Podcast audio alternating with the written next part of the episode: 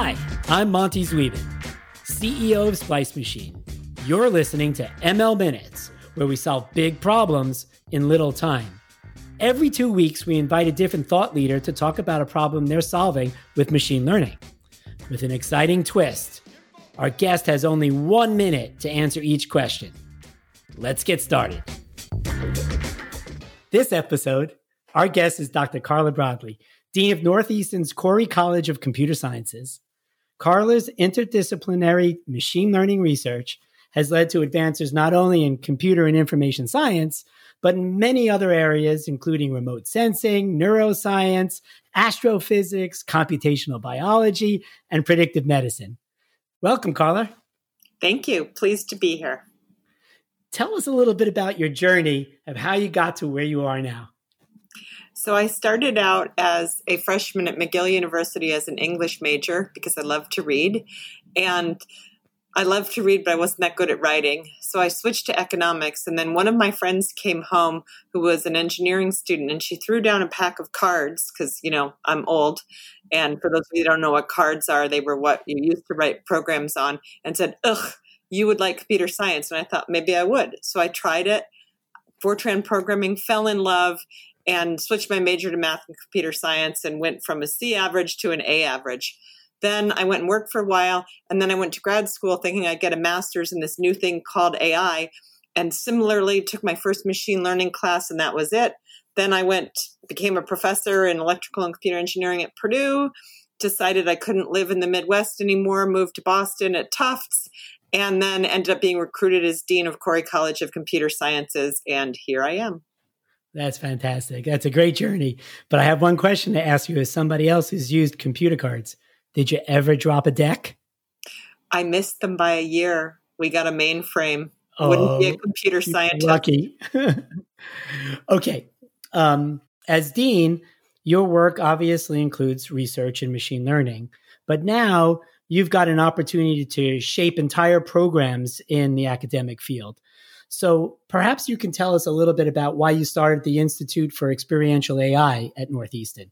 What was the problem you were really trying to solve? So I got the opportunity to pitch an idea for a university wide institute to the senior leadership team. And I remember we were all sitting around a table and people were pitching different ideas. And my own research has always been applied machine learning and also thinking about how do you best use your human expert in the various applications. And so I proposed um, application driven human in the loop artificial intelligence and then this idea really captivated senior leadership, and we renamed it Experiential AI. Northeastern University is really focused on doing what we call use inspired research, which is solving the problems of today and working with nonprofits and working with industry to solve important problems. And so this really resonated. And the idea would be not just that we would have AI researchers, but we would have researchers from other disciplines also learning how to apply AI to their field. And therefore, we could really advance the state of the art across all fields. That's fantastic. So, experiential AI is really all about not just doing machine learning, but having humans and machine learning models interacting with each other, making each other better. Can you give an example of human in the loop machine learning that you worked on yourself in your own research? Okay. So, an example comes from a collaboration with neuroradiologists at New York University's epilepsy center um, within the medical school.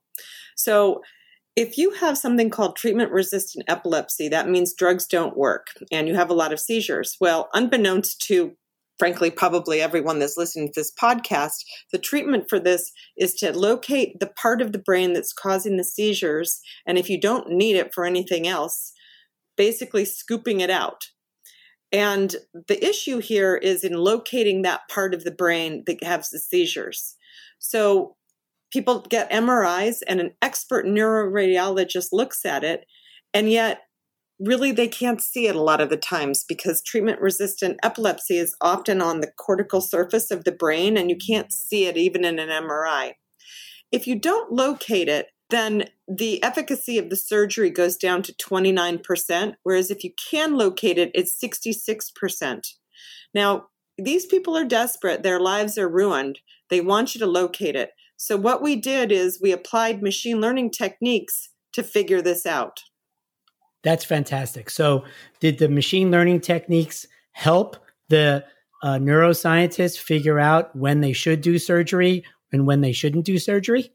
So, the next step on whether you've located the the place that needs to be taken out or resected, as they say in the medical world, what they do is they take the patient and then they do a secondary test where they put them in the ICU, they take their bone off, put it in the fridge, and it, attach electrodes directly to the brain and induce seizures to get a secondary source. So, what we did was we came up with a method to focus that, that then when they put the electrodes on, they could thereby really, really make it more focused. And we were able to see the lesion that was causing the problem in 80% of the patients that had not been able to be seen before. Now, where does the human in the loop come? We don't make the decision about which is the actual lesion. We give the top four to five places that we think it's occurring from, and then the neuroradiologist uses other medical information, such as how the seizure manifests itself, to decide exactly which one of those is the real one. Well, thanks a lot. That's a really great example of applying machine learning to a healthcare circumstance where the machine learning is being used as an advisor to the human professional and helping to basically come out with better patient outcomes. Is that right? Yes, that's correct. And we're also using the expert radiologists to create the training data that we use to train the machine learning method.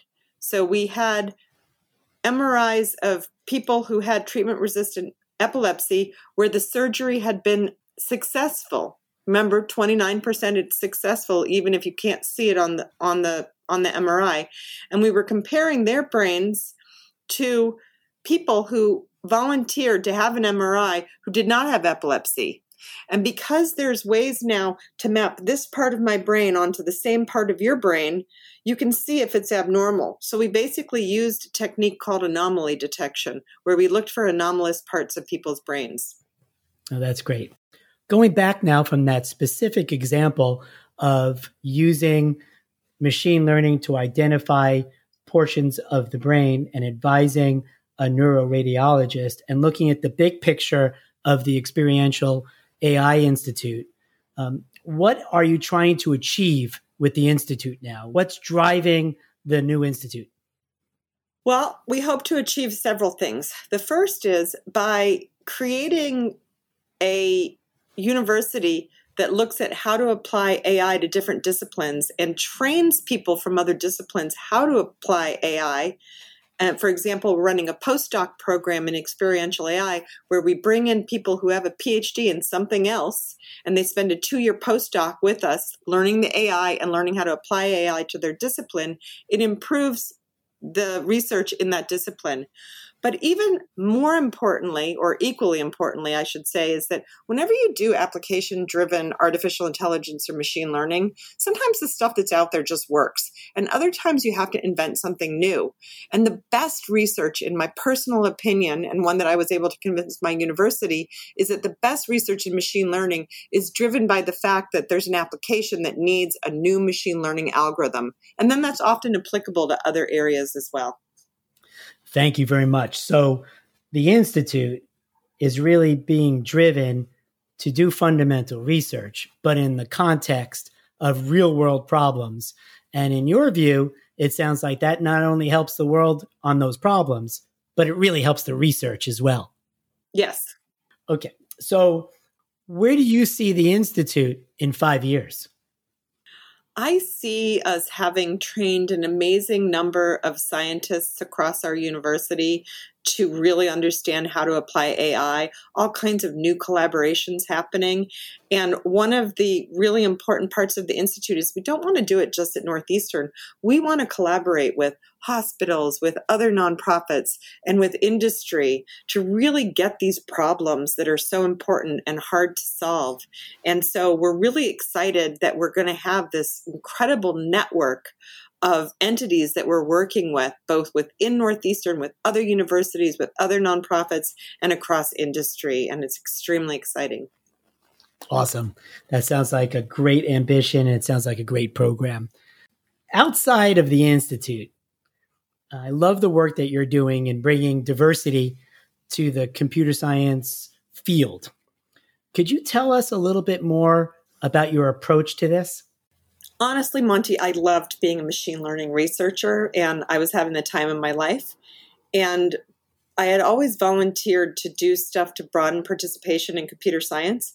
And when Northeastern approached me to see if I was interested in being the dean, I was like, this is cool. I'm going to have basically my own experimental test bed to see can I broaden computer science and make everyone feel welcome? So, the mission of Khoury College of Computer Sciences is computer science for everyone. And that's because it touches everyone and because I want everyone to feel welcome. So, the first thing we did was we created a master's for people who didn't study computer science. This is the Align Masters in Computer Science. And people come from English, from business. They do two semesters of very tough undergraduate ramped up material and then they join our direct entry master's program. And we currently have a thousand students in this program and we've scaled it nationally to all of our network campuses and we've grown a consortium of schools who are offering very similar programs. That's fantastic. And that's a great program for the master's level. I'm wondering are you doing similar things to make the undergraduate program more diverse? Absolutely. So, one of the things that has made our undergraduate program diverse at Northeastern is combined majors. Some schools call this CS plus X. We actually call them combined, and that's where a student pairs cybersecurity with criminology, or pairs data science with biology, or pairs computer science with English. And we have um, over half of our majors are combined majors, and we have combined majors with 37 different majors on campus, still growing. And we have, I believe this year we have across all of our years 32% women in this program and growing.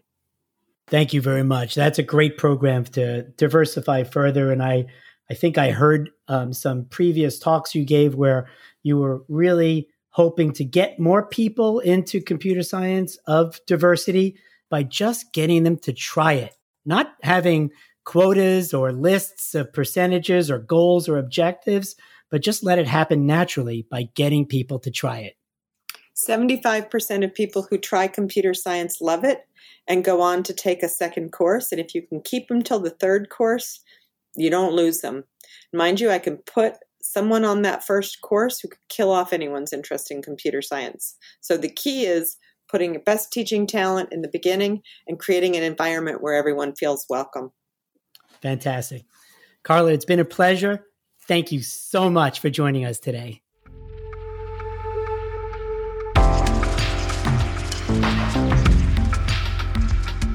If you want to hear what Carla is most excited about for the future of machine learning, check out our bonus minutes. They're linked in the show notes below and on our website, mlminutes.com. Our next episode will be coming out on Wednesday, November 25th where we'll discuss how to use machine learning to reduce greenhouse gas emissions. To stay up to date on our upcoming guests and giveaways, you can follow our Twitter and Instagram at ML Minutes. Our intro music is Funkin' It by the Jazzual Suspects, and our outro music is Last Call by Shiny Objects, both on the Ohm Records label. ML Minutes is produced and edited by Morgan Sweeney. I'm your host, Monty Zweben, and this was an ML Minute.